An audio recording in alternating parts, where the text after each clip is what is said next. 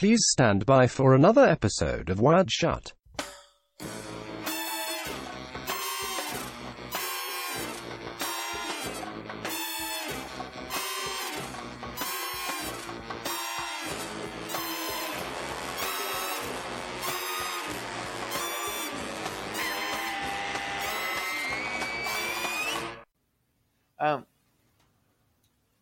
Yes, sir. did you realize that I dot did. .tv websites are, uh, uh, like registered in Tuvalu?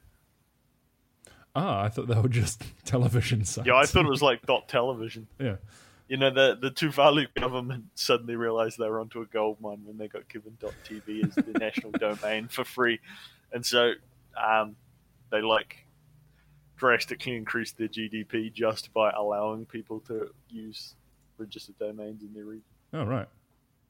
Fair enough. That's Um, that's pretty so- smart, to be honest. Yeah, it's a good call. Yeah, for them to have named for- their their country TV years before TV was even invented, those guys were onto something.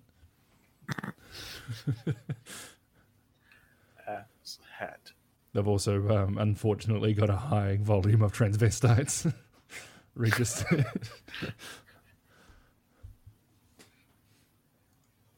Into that sweet, sweet tuberculosis. Wait, what? Transvestites created tuberculosis? I mean, I didn't say that. You did. The record show. You know, I couldn't have said that because I'm wired shut.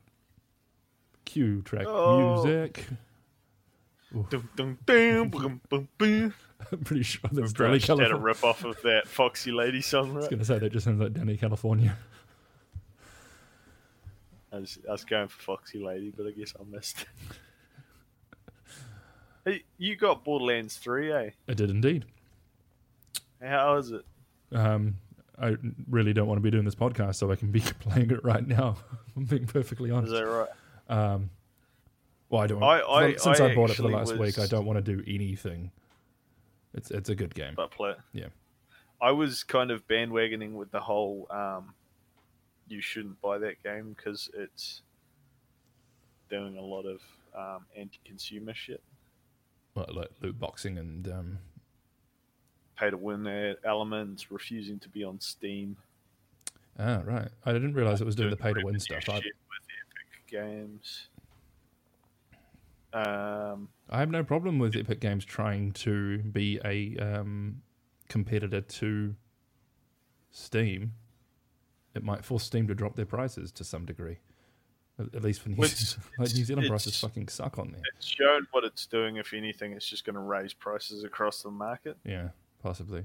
But I mean, Epic, when Epic Games are giving you free games to own Yeah, just to sign up, I'm like, yeah, of course. Well, I don't care. I get. I wouldn't have thought to get all the Batman titles for free and Metro for free if they hadn't forced me to use it to download Borderlands. yeah.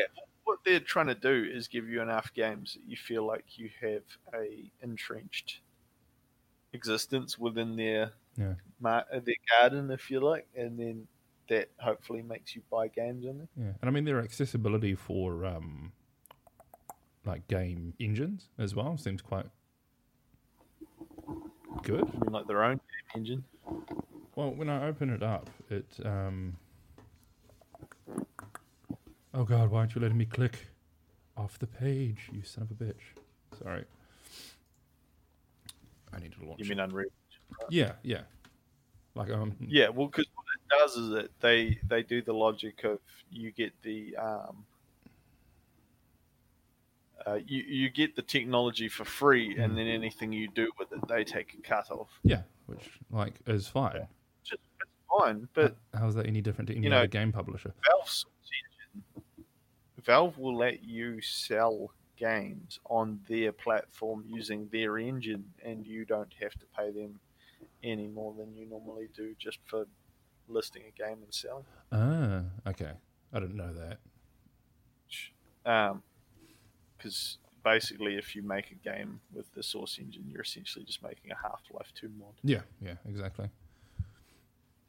Um, but I, I don't know. It just what I don't like for a start is it's it's Epic Games is is a decent percentage of it owned by a evil Chinese mega corporation. hmm Um, Are they in Anytime owned you by? Um, Epic Games launcher, it, it trolls your computer for a whole bunch of information and then uploads it to a server. right. Okay. So like, Granted, most programs do that now, but whatever. It also directly scans your Steam user files. Oh, so it's, it's- it's. It's it's like an active sort of um, company versus company war Mm. on your computer. Um, but it's the problem with it is with Steam, you get an existing friends base, you get the workshop, you get the community stuff, you get the support level, you get the ability to sell games. Yeah. Uh, not sell games, like return games and all that stuff.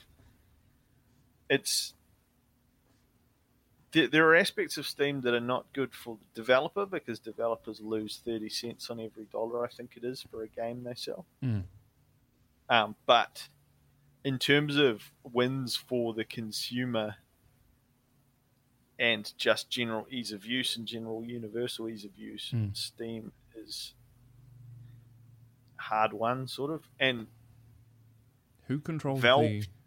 Um, who controls the price point on Steam? Is it the is it Uh, the is it is it Steam is it Valve or is it the developers putting this putting the games on there?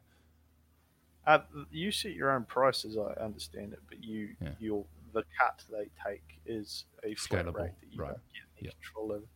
Um, yeah, okay. Well, that explains why New Zealand, like games, are still what like 120 New Zealand dollars new on there. If you're buying from New Zealand, which makes no sense Yeah. with a with a Steam platform, you'd think there is no Well, New Zealand in Steam. It's just Steam. there's there's long since been a tax basically on games coming into Australasia because there was a perceived need to localize them Mm, mm. and make a specific like um, PAL South Asia copy for Oceania, Mm. And that sort of added an extra twenty dollars ish to any game price. And as time has gone on, and because things are still relatively region locked, even though that's not a thing anymore, they never lowered the RRP on those products Yeah, because it was just a piece of free revenue. So why would you? yeah, exactly. So now they need Um, more legislation to come in to shut that down, even though they're the ones, the- the governments are the ones that caused it in the first place. And it's not even our government. Like we, we don't even have our own real, proper industry standards and laws. We just even for films, we just usually carbon copy what Australia does. Yeah, I, I don't know how much with this like a time and money saving for our people, maybe, Mm. but yeah, But it created in um, the in the early two thousands, at least. I don't know. um, It feels like it's better now, but I feel like back in the day when we were growing up, like we wouldn't get video games that Australia deemed too like, yeah, we still violent. get that sometimes. Like, um, we lost. Was it Mortal Kombat Nine never released here? Yeah, and same with um, man like Manhunt was the first instance of that Yeah, because they deemed it too violent. yeah, I remember. Um, I got a cease and desist from Rockstar once when I was like fourteen or something. So I tried to torrent um, Manhunt on PSP, All right. and it, it was a pre-release leak. Oh right. Okay. So But I knew damn well it was already banned from classification in my region mm, because just yeah. Apparently, a game that's essentially a murder simulator is not okay, but how many other games are not also just murder simulators? yeah, exactly. And you just and you, Uh, the good news is we don't really have those conversations anymore when it comes to video game standards. I don't think we do anyway. Um, I, I think Grand the, the puritanical views on that shit has kind of fallen by the wayside. But I mean, we still have our, our version of Grand Theft Auto Five is censored. is it? Yeah, What do they stop you from doing? is it Grand Theft Auto Five or is it Red Dead Two? Because I know that Grand Theft Auto Five, like I remember when that game came out, I was at uni, and so there were people. It was all over the news constantly, Yeah, um, and everyone Was had an opinion about whether or not we sh- it should be allowed to be. that was. GTA Four. Was that we're, 4 we're too old. No, Yeah. that was five. It was five. Nah, because four removed prostitutes entirely. Ah, yeah, right. So did Red Dead Redemption. They just wiped them out of the like Oceania cut of the game. Mm. I remember because a, a friend of ours imported one through Asia, and he got an English language game from presumably Europe, Mm. and so it was Red Dead Redemption, but it did have you could talk to you could interact with the prostitutes in the in the saloons, whereas on the version I had, if you tried to if they propositioned you, you would just say I'm married. Sorry. Which is fucking bizarre considering New Zealand and Australia at that time had legalized prostitution. And possibly the two only countries Yeah, that got well- copies of the game got. We had- are not puritanical countries at all. No. It always weirds me out when we have stricter content laws than the United States. Or just stricter content, law, content laws compared to our actual laws. It's like saying we're not going to depict video games that uh, not allow video games that depict alcohol or drug use. Yeah, and Australia have- that's a major thing Australia still does. If you don't if your game makes reference to real drugs, real world drugs, it, it will be automatically banned Mhm. classification. yeah, that's why Bethesda had to change all of their Fallout names. Which in hindsight, why did Bethesda change the names at all? How do you mean? Like, why did they? Because what, what they did was they took like all the different stems and stuff from the original Fallout game, and then Mm. they for some reason decided they wanted to rename them their real world equivalents. Yeah. Uh, and they've since come out and said that was a terrible idea. We should have just named them what they were named because those are cooler sounding names. Yeah, well, it was a like they were maybe they were doing it for a point of difference from the old games or just to like be daring so that they would get headlines and advertise the game a bit yeah. because why would you change the um, why would you change those when when you're making a newer version of an existing game and they dragged through so much of the lore but not that part apparently Yeah, exactly. It's like this is, clearly isn't an, a, a real world. Um, yeah this so why are you trying to? fallout is not a particularly realistic game as much as Maybe they were trying to, to first person kind of map a like for like with what the guns were called, which were apart from obviously the plasma ones, like the the carbines were called carbines and the nine mils were called the nine mils. There wasn't any Yeah. sort of stupid name for the weaponry in any sense. Um, And then those games got weird. Why did they have real world guns and their like cartoon Fallout guns in the same? Because that that's consistent with the old games. I just don't get why they did it. Like, Oh. why can you get an M16, but you can also get like a um, a Neo 60s looking assault rifle? Um, I, I think it was because oh I don't know. Could could you it's argue that weird up to a certain choice. yeah up to a certain point that they there's a divergent point in time in the Fallout series where up until this point in time it was like for like with our world, and then from this date onwards it wasn't. Well, no, it's it's not because they're in the '60s, but it's like the 2200s or something. Yeah,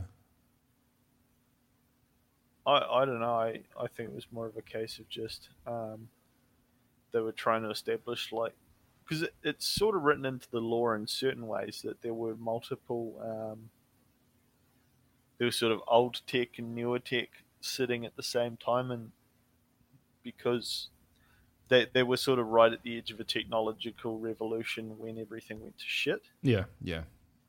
And so you just got to so mix it, of both it worlds. did. So so that stuff was sort of there, but it was very fringe, and then the older stuff was still very much. Modern, useful. Yeah. Yeah. Saw on Reddit the other day that um, the Patriot rifle from Metal Gear Solid Three is a real gun. It was on paper a handgun. Oh shit. Have you seen it? No. Um. So it's an it. M16 with no stock and a short barrel, Yeah. and it has one of those um, double mags on it. What's it called? Patriot gun. Yeah. Patriot gun. Oh yeah. Right. Right. Right. So that's a real thing. Yeah. Yes, it was a it was a real '90s firearm. it, it got banned in the nineties, I think, with the sort of some of the anti-government shit that happened at that time period. But yeah, on paper, it was legally like classed as an automatic handgun. Yeah, it's just reading it. It's based on an M16 variant called the M231 firing port weapon, first produced in 19 Yeah. in the 1980s and designed to be fitted to the hull gun ports of early Bradley IVFs, IFVs. Sorry, IVFs. So an IFV. Yeah. What's an IFV? Uh, good question. There's no hyperlink, so I'm going to have to. Blip, blip, blip. Uh, it's a tank. It's the M2 Bradley. Oh. So they were designed initially to be equipped to those. Okay. Yeah. Oh, That no. M16s, M16s to be attached to those, yeah. Which would explain why it's shorter and like handgun sized. Yeah. Weird too how it's got like that stubby bit because it needs to for the size of the mechanism, I assume, but it's Yeah. got no stock on it. It's 65% the same gun as an M16. So Yeah, but I think it, it holds a much smaller round. Mm. So again, two two three instead of a five five six or something.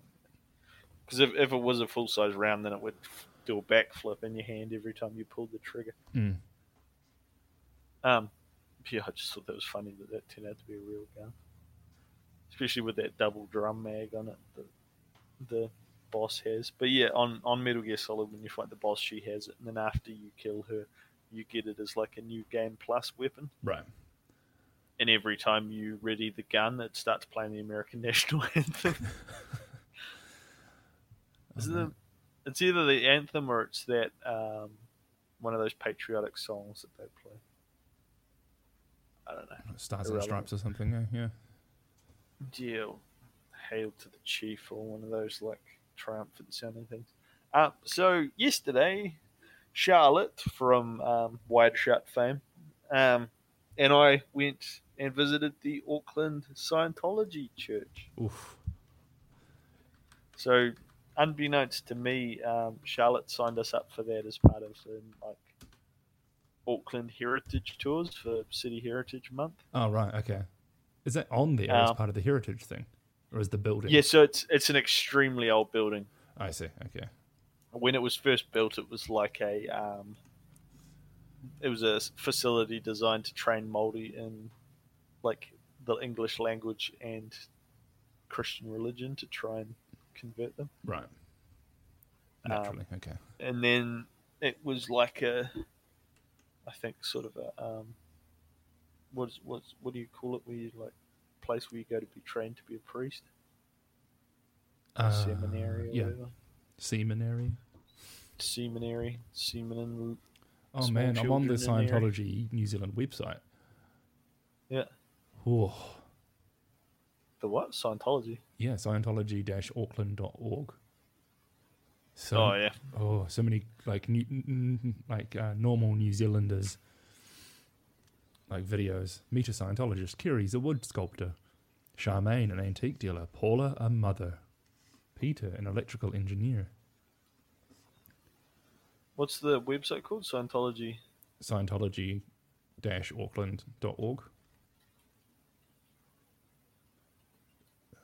Don't know.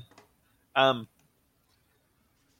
Yeah. So, and then after it was a seminary, and then it was part of some of the universities, and then eventually it was an art school, Mm. and then it became Scientology, and It's a phenomenally cool by- building, though. I have to admit. it it was trashed before they poured bajillions into it. Apparently, oh, really? yeah, it was just too tired and too expensive to keep. Yeah. Um, keep in one piece, but like, Oh, they've got treadmills in the kitchen. Weird.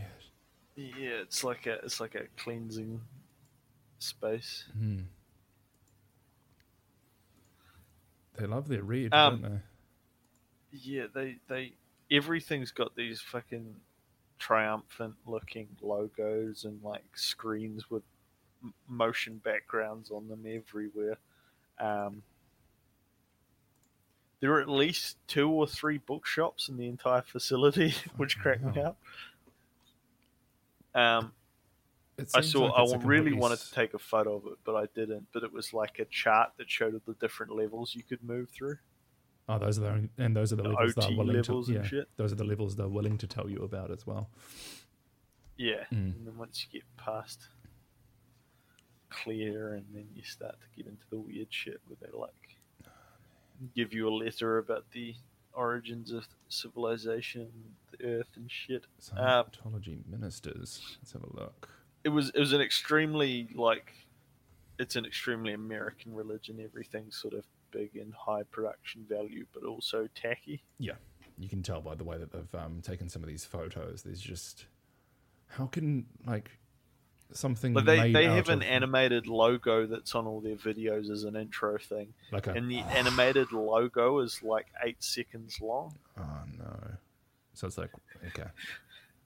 It just even once it finishes, it just fo- forces you to watch it gleam like five or six different ways for a few seconds before uh. it gives up and moves on to whatever's coming next. And I wonder what kind of like auditory tones have been laid over the eight seconds that are like meant to kind of stick in your brain or or chip away at something in some degree. Eh? There's got to be some sort of stupid half science and involved in some of those things. But I just wonder how So, can um, something that's like how can a building made up of so much like red oak and Rimu look so cheap?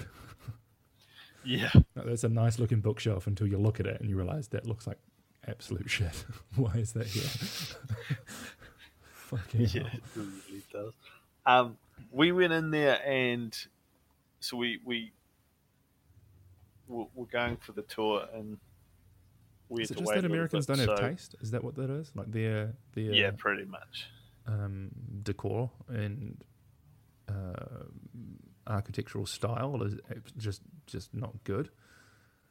Yeah, no, well, they, they have no architectural style because as a civilization, their country is so big and wide and flat that Mm. you just build buildings to the space you have, and there's nothing architectural forced upon you by your environment. So you Yeah. just end up with huge buildings that are all just square.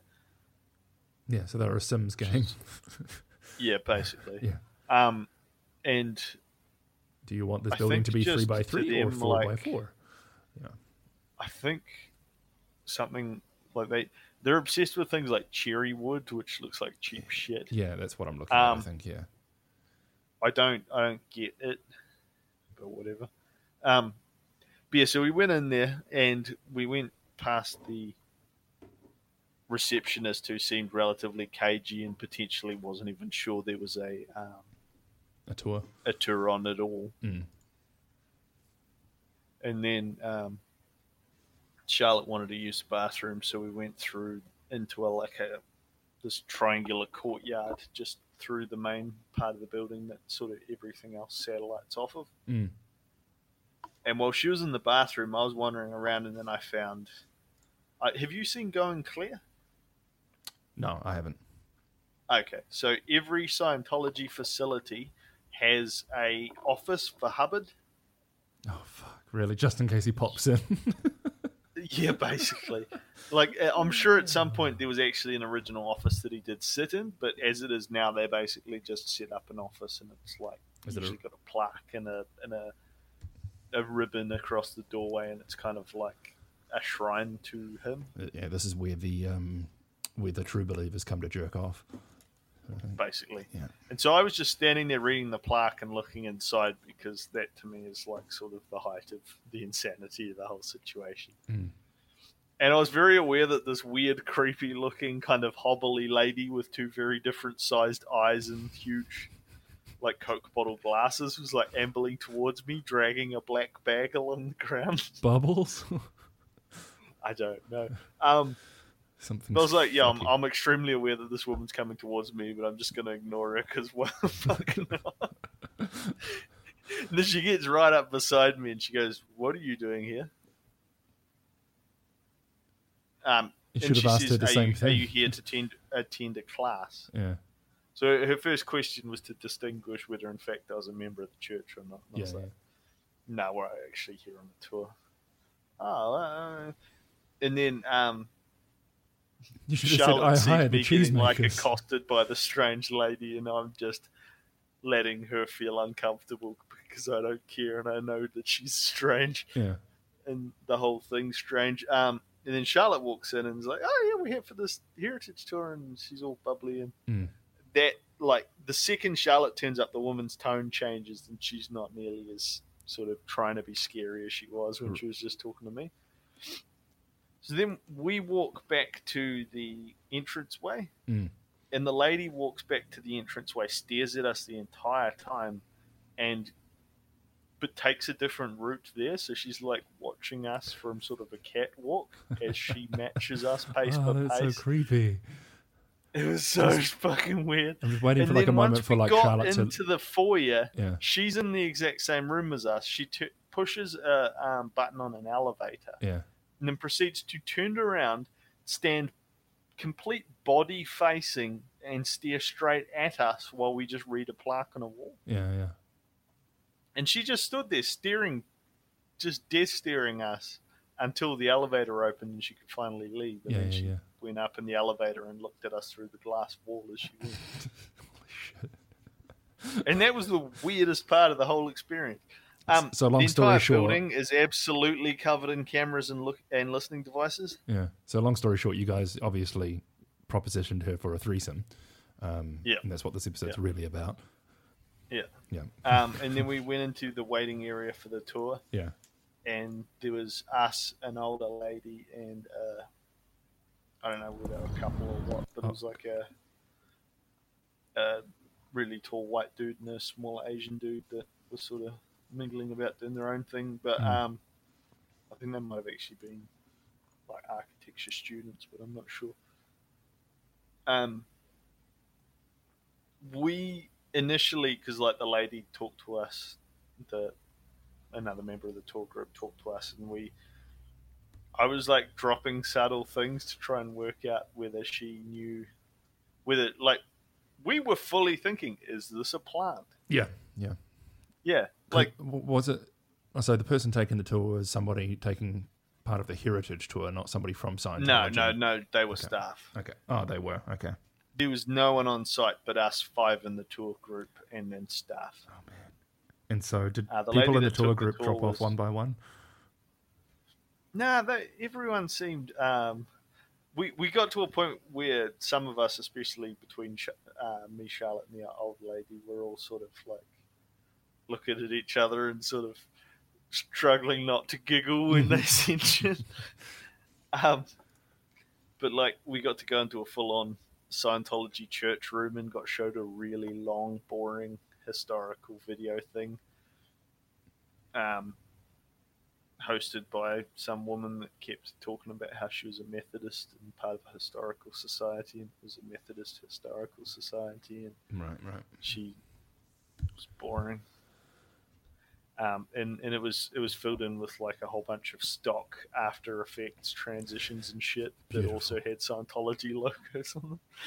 Oh my god! You can buy all of his books, or the beginning books, for three hundred and ten dollars. Dianetics, the, The- problems of work, clear body, clear mind, the evolution of a science, Scientology, the fundamentals of thought, the way to happiness, a new slant of life, which I feel like is vaguely um, racist. There's no Asians on the cover. but- um, the original thesis, handbook for pre-clears and self-analysis. There's um I'm just expecting one of they these have had actual Cruikshank on the e meters sitting around. Oh, did they? What do they look like? um, like pseudo sci-fi shit from the 90s. Nice. Okay. They look like props. And whilst you were shown them, you were never shown what the screen looks like for the person auditing you. Oh, so you have to play battleships with the results. So it's- because all it is basically is like a heart rate meter. Yeah, yeah. Like, there's. You hold on to a thing, they ask you challenging questions, and if your heart rate spikes at all, then that means you feel guilty about it, and that means that's a, you know, they know they can push you on that. Yeah, yeah, yeah. And I think but of course, depending on where they're, it's um, done, they're also recording and noting everything you're saying to Yeah. be used against you if need be. and yet they they are anti um, psychology, right? Because what they're doing there isn't at all psychological. Yeah, Well, it's there. There are as as this going clear sort of says there are aspects of it that are just genuine self help type stuff, yeah, yeah. But it goes so much further than that. And let's face it, when all the notable people in your religion are like mostly Hollywood's most noted people that everyone's pretty sure are so deep in the closet it's not funny. Um, that's the other thing. Did you know Hubbard killed himself using his own tech? no, what what? Oh, I need to look this up. Um, no, Hu- Hubbard created like an electric current device that he thought would like help him on to the next something or other, and they built it. And like the guy that helped him build it was like, you know, if you use this, you will die. And he's like, no, no, I, I have to. oh, so he didn't even like purposefully. he basically electrocuted himself, died, and then the church reported on it that he'd ascended to a high level of being. Um, also, David Miscavige, the guy who was actually in charge of modern Scientology, and is. Um, so whereas Hubbard was basically just a crazy, egotistical dude who didn't really care what the church was doing as long as he got to live the lifestyle he wanted to. Yeah, yeah, Miscavige is the one that wants it to be like a totalitarian, like control organization. yeah, yeah. He's also shorter than Tom Cruise, and Yeah, I've seen that video where he like- shakes his hands like, God Lord, that he makes Tom Cruise look big.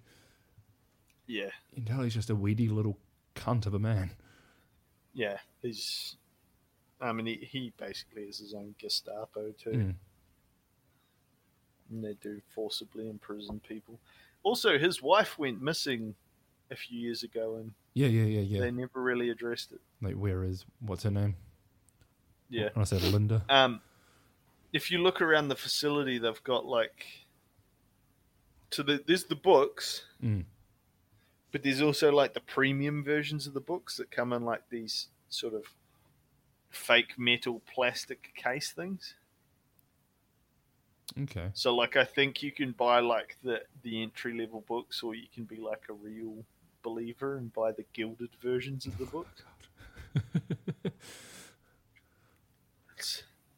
Like buying Just- the same diff- same copy of a different version of Harry Potter because this one has a Yeah. has a picture on the front that's a little bit different. because this one looks cooler on your bookshelf, and um, you can flex on the other people in your made-up fantasy Mm. world. Um, yeah, there was there was cameras and what looked like listening devices all over all the communal buildings, but not in some of the outbuildings. Right. Um, we were never taken anywhere where anyone was actually doing anything. yeah, I wondered about that. Is it, is it vacant most of the time? There surely can't be that many members to justify the size of that building in this country. There were staff you could see doing things. Yeah. What those things were, I have no idea. Dragging a black pa- like a black bag across the ground for some reason, apparently. Was she going to put you in that she bag? was just doing some washing or something, but Odd. because they were wearing uniforms, and then she was just wearing like black clothes. I think. Oh, I wonder if that was David. pants and a hood. Maybe that was David Miscavige's wife. You just didn't know what she looked like. There's no photos I of mean, her. I have seen her before, and this lady, It was if it was her, she's seriously mutated since then. um, so you're hiring mutants now. Yeah. Charlotte and I got out the front door at the end and just cracked up laughing all the way back to the car. She's like, what the fuck is that place? Oh man. It's honestly, you really just. Is there one in Wellington? I hope so. You gotta go. Uh,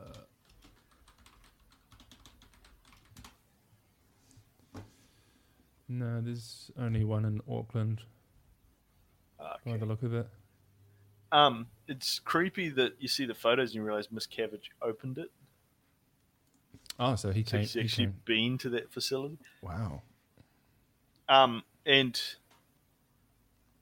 I noticed same thing with like, like I think I said to you in a text the the fact that I knew enough to know about the Hubbard office and what it was and why it was an interesting part that I would want to look at. Yeah, that raised some eyebrows, did it? I think was what raised the suspicion right. because that is information you wouldn't know unless you're a member or unless you were anti Scientology. Yeah, yeah. Otherwise, how would you have ever heard of it? Yeah. oh. Same with Miscavige's name. Oh, having no one. He doesn't like to be somebody that's very publicly known. Yeah. Well, that's why he never So talks if to the media, right? That's why he, he never actually addresses the public in any sort, any form of fashion, or like he's No. apparently a spiritual leader, but doesn't take that as like he plays it cult style, like he's not actually out there.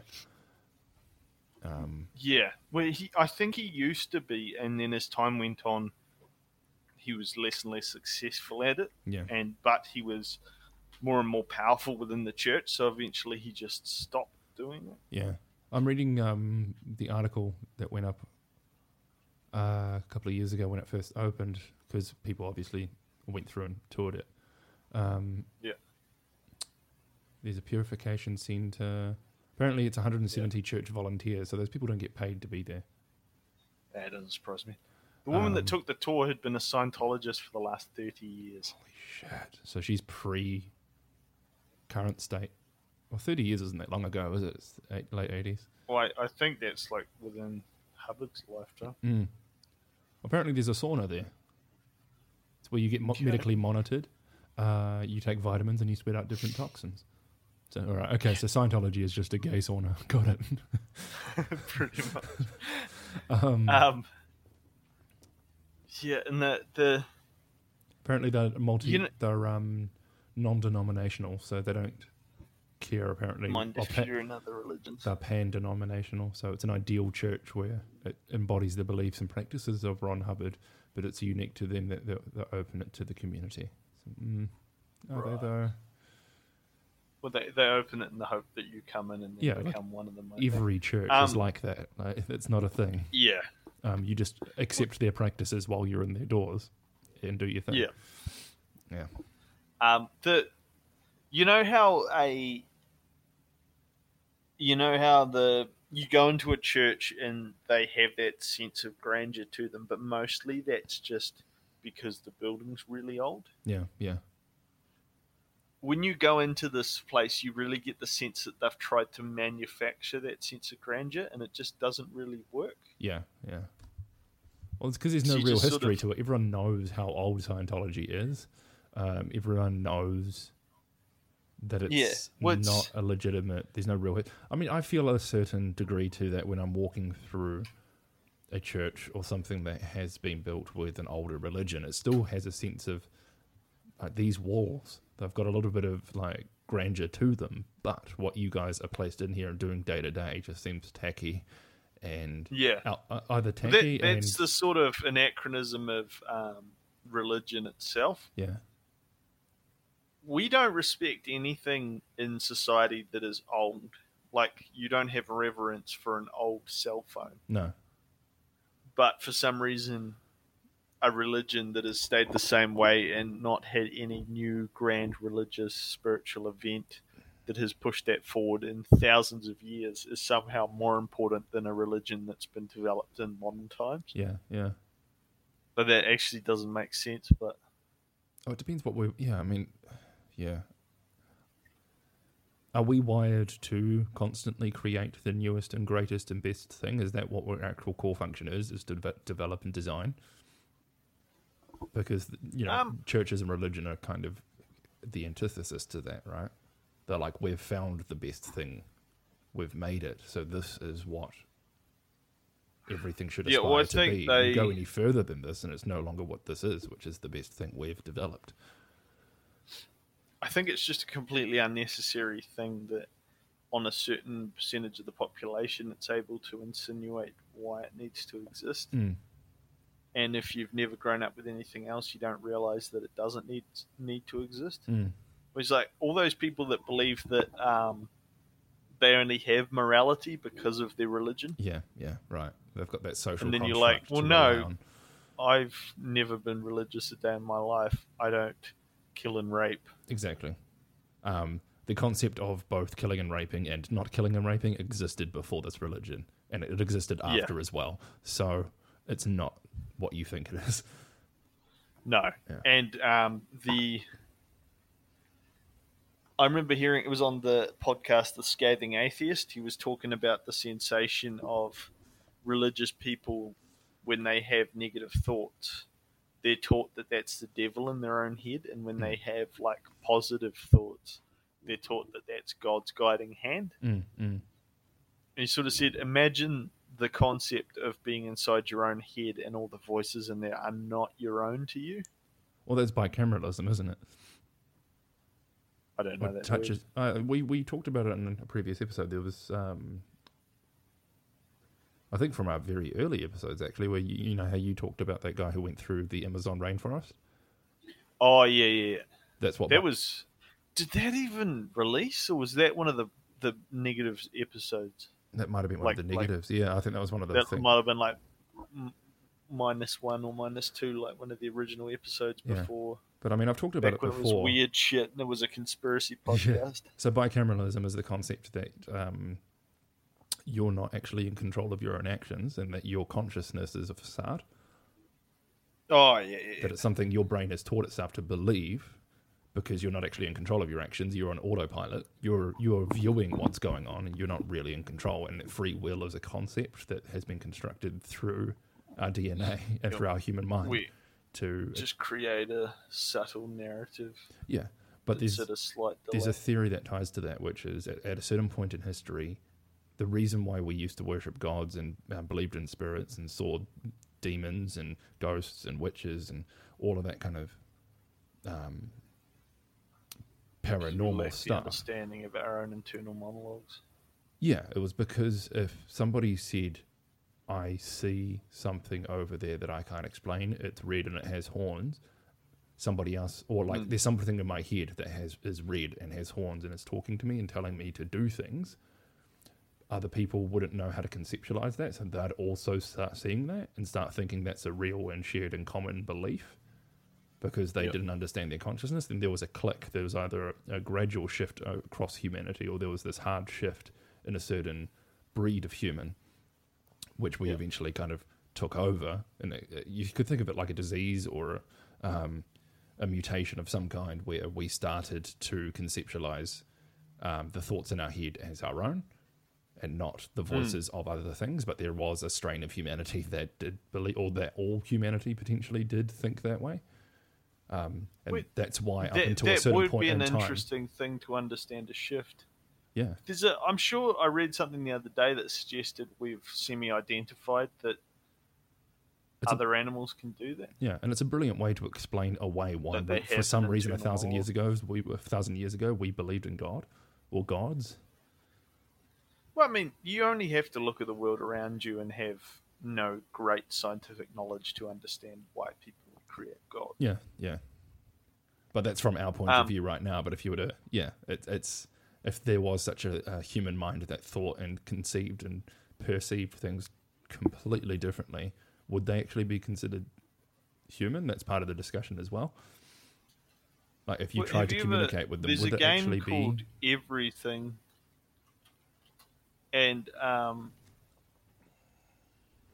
the it's weird. The, the the trailer for it is like eleven minutes long. I'll send you the link for it. Don't listen to it now, but Mm. um, I don't know whether the game is fun to play, but the trailer is basically just looking at the game moving while um, there's a, a speech being So it's just a- like okay. played, Oh, yeah, okay. So it's an interactive experience narrated by. Oh, and wow, he's okay. literally just talking about um, perspective and point of view. yeah. He said, you Which know, is- like yeah, to yeah. the guru, to the, you know, like we call ourselves a, a human Mm. or a, a person, but to the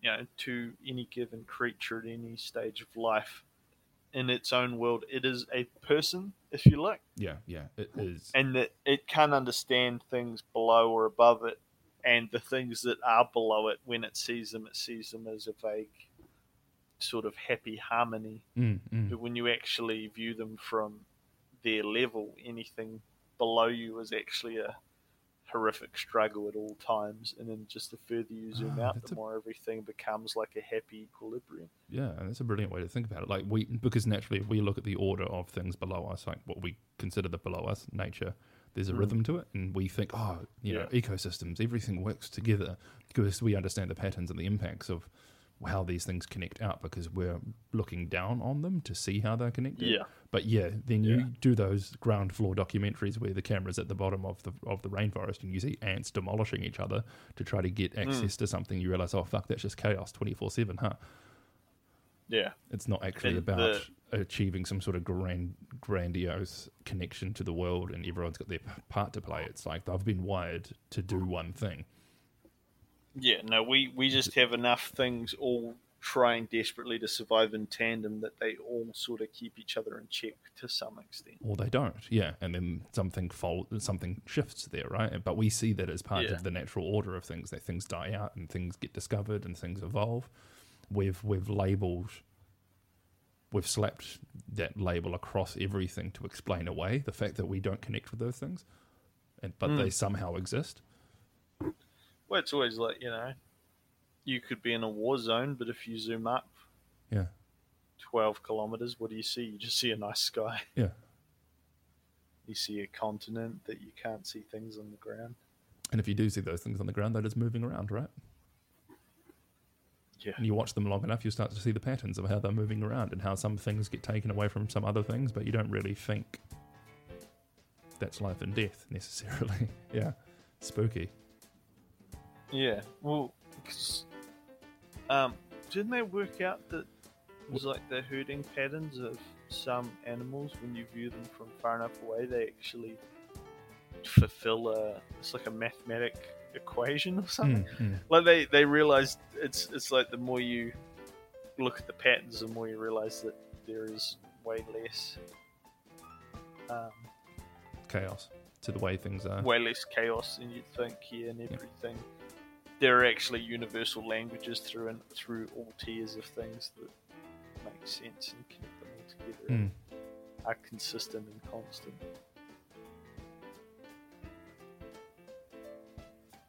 Um, Well, yeah, and, and yeah, God, it just blows the mind even just trying to think about it and trying to conceptualize what a higher form of thinking would look like to us and what we potentially have seen of that already that we've explained through a Yeah. lens that we think is, you know, interdimensional beings or grey aliens with big black eyes or um, yeah.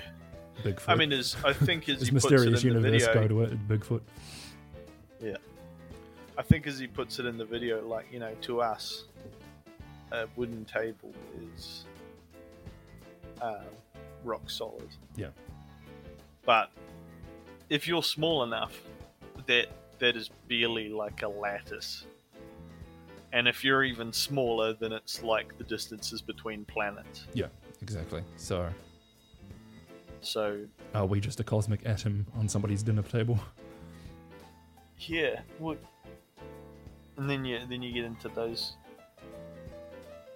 weird things where like, like is is the nature of matter sort of some sort of infinite fractal curve thing, Mm. where if you zoom out, you just start to see the same image you're already looking at at a Mhm. different level, type of thing. Mm. Because, I mean, we've already established that, um, you know, space time doesn't have to be linear. No, I mean, if you think about something that was large enough to just crush our entire planet between its fingers, how would we experience that and how long would it take to us? To them, it might just be an instant just smushing us between their fingers. Yeah, But, like, we're sitting here being smushed and we don't know how long it's actually taking. We're not aware of it even happening potentially. Whatever we do perceive that is happening to us, we don't necessarily equate with something that's doing something willfully. Hmm. we can't make that connection because how could we? It just doesn't make sense to us. Yeah, I mean, Where like, somebody well, could explain it to us you- after the fact that it's happened or while it's happening, but it'd have to be explained from one of us to another one of us.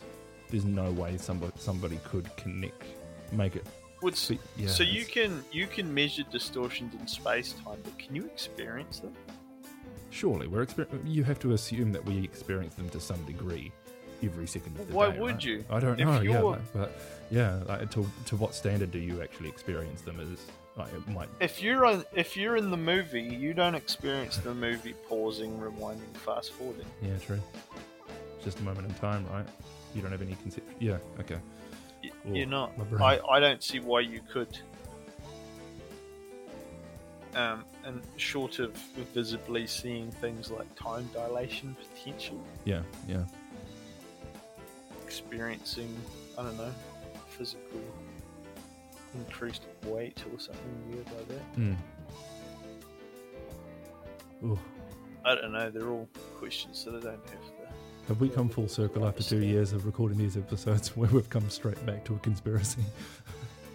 This has been the last episode of my My show. Um, no, but we will wrap it up there, though. Um, Yeah, I think it's a good spot. yeah. Moral of the story is Scientology's a crock of shit. Yep. Um, they have a very well appointed, horrific building. Ugly. And um, David Miscavige is a tiny little man. Tiny, Yeah. Tiny little man. Cool.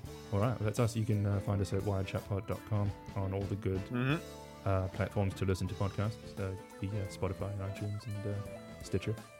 And uh, Buy the merch. yeah, buy the merch, man. We're on uh, teepublic.com? Uh, Question mark? what is it? teepublic.com forward slash wired shut podcast. You can find us. Get yourself a t shirt with a nice little mouth logo and a little duck face. We must have like a personalised link. Surely.